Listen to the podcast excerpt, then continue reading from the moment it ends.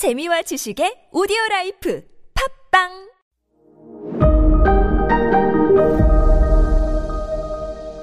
네, 여러분 안녕하십니까. 역사 스토리텔러 썬킴 인사 드리겠습니다. 돌궐족. 지금의 현재 아프가니스탄에서 돌궐족이 세운 나라 가즈나. 가시나 아니에요. 뭐, 신이 3억 3천?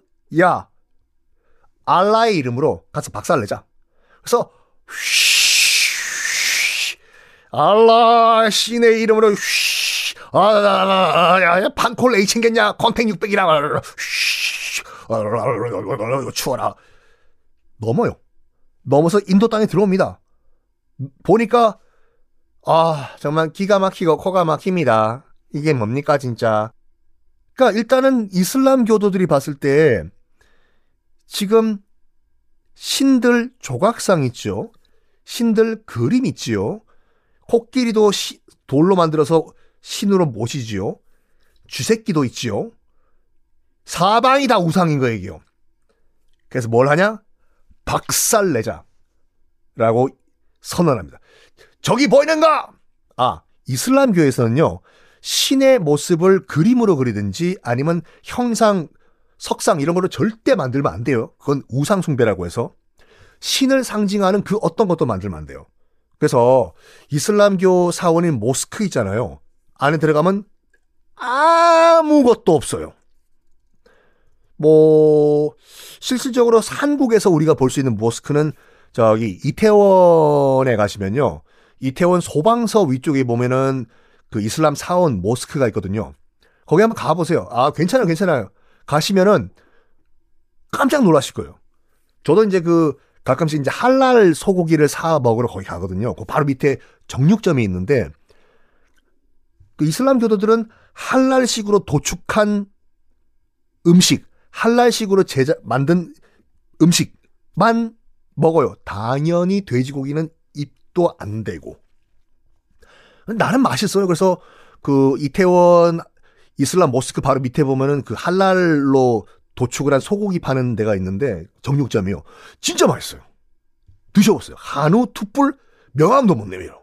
아, 선킴 한번 믿어봐. 그래서 가신 김에 한번 들어가 보세요. 그 이슬람 모스크. 들어가 보시면 딱, 딱 봐도 빈살만이에요. 모하마드 빈살만. 2조 달러의 재산. 그 아저씨가 얘기하실 거예요. 제가 설명해 드릴까요? 어, 어, 어, 이리 오십시오. 제가 이슬람교 교리에 대해서 잠깐 설명해 드릴 테니까 따라오세요. 괜찮아요. 빈살만이 우리말을 해요.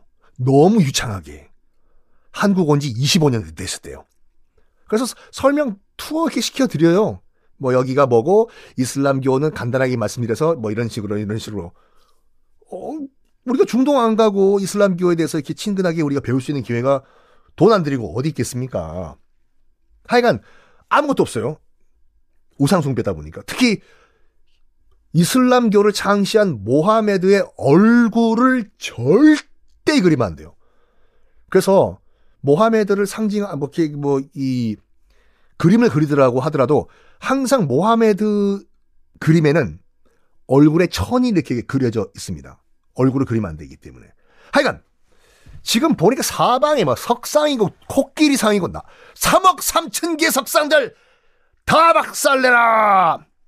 997년에 드디어 산맥 넘어서 인도를 침공한 이슬람 돌골 힌두교만 박살낸 게 아니라 당시 간다라 미술의 영향을 받아가지고 그리스식으로 만든 부처님 상들이 있지 않습니까? 석가모니 상도 다 박살내버려요. 다 박살내요. 요게 약간 차이가 뭐냐면 그 집 이슬람교 도들이 이 가즈나가 인도에 들어오기 전까지만 하더라도 다른 종교들도 많이 인도 땅에 들어왔어요. 들어온 다음에 뭐 하냐면은 그, 아, 그 전에 말씀드렸던 뭐, 이, 흉노족 등을 등등등등등, 훈족이요. 다들 힌두교화가 됐어요. 인도에서 살기 위해서. 뭐, 교리가 딱히 뭐 나쁜 것도 없고, 내가 믿는 신도 그냥 힌두교 신이라고 퉁쳐버리면 되니까, 아, 그래. 오늘부터 나 그냥 힌두교 신자 할래. 이랬는데, 이슬람은 절대 그게 용납이 안 되는 거예요. 무조건 다 박살낸 다음에 이 땅에 이슬람을 심어 놔야 되겠다. 해요. 그래서 997년에 가즈나 돌골족들이 인도 땅에 들어와 가지고 무려 천년 동안 무려 천년 동안 인도에서는 지금도 힌두교와 이슬람교 갈등이 현재도 진행 중이에요. 결국엔 그래가지고 여러분들 이 힌두교와 이슬람교 물과 기름같이 안 섞여요. 천년 동안 인도 땅에서. 그래서 결국엔 결국에는 같은 땅에서 겸상해서 못 살겠다 해서 분리가 되지 않습니까? 뭐로? 인도와 파키스탄으로요. 나중에 말씀드릴게요. 파키스탄이 왜 또 방글라데시로 분열이 됐는지 다 말씀드리겠습니다. 그런데 인도에 정착을 한 이슬람은 다른 이슬람과 좀 달라요. 달라. 그러니까 지금 다른 이슬람 국가들 뭐 탈레반이든지 아니면 이란 아유 이란 참 지금 그 히잡 안 쓴다고 해가지고 그 이 무지막지한 폭력 사태 등등등 어 이런 이란과 페르시아에 있는 이슬람과 현재 점, 현재 있는 그 인도의 이슬람은 좀 달라요. 설명드릴게요. 가즈나 왕국이 997년에 이제 인도에 들어가 가지고 이슬람 씨앗을 뿌린 이후에 정착은 했는데 처음에는 과격했어요. 우상들을 다 파괴하라! 다 부숴! 했는데 다 부수기엔 너무 많아요. 힌두교 사원과 석상들이. 오늘 몇 개 부쉈나? 오늘 2천 개 부쉈습니다. 아직 부숴야 될 것이 3억 3천 몇 개가 더 남았습니다. 그래? 이 언제 다 부수냐? 자기들도 현실적으로 깨달았어. 다 박살내기에는 힌두교 사원과 석상들이 너무 많아요.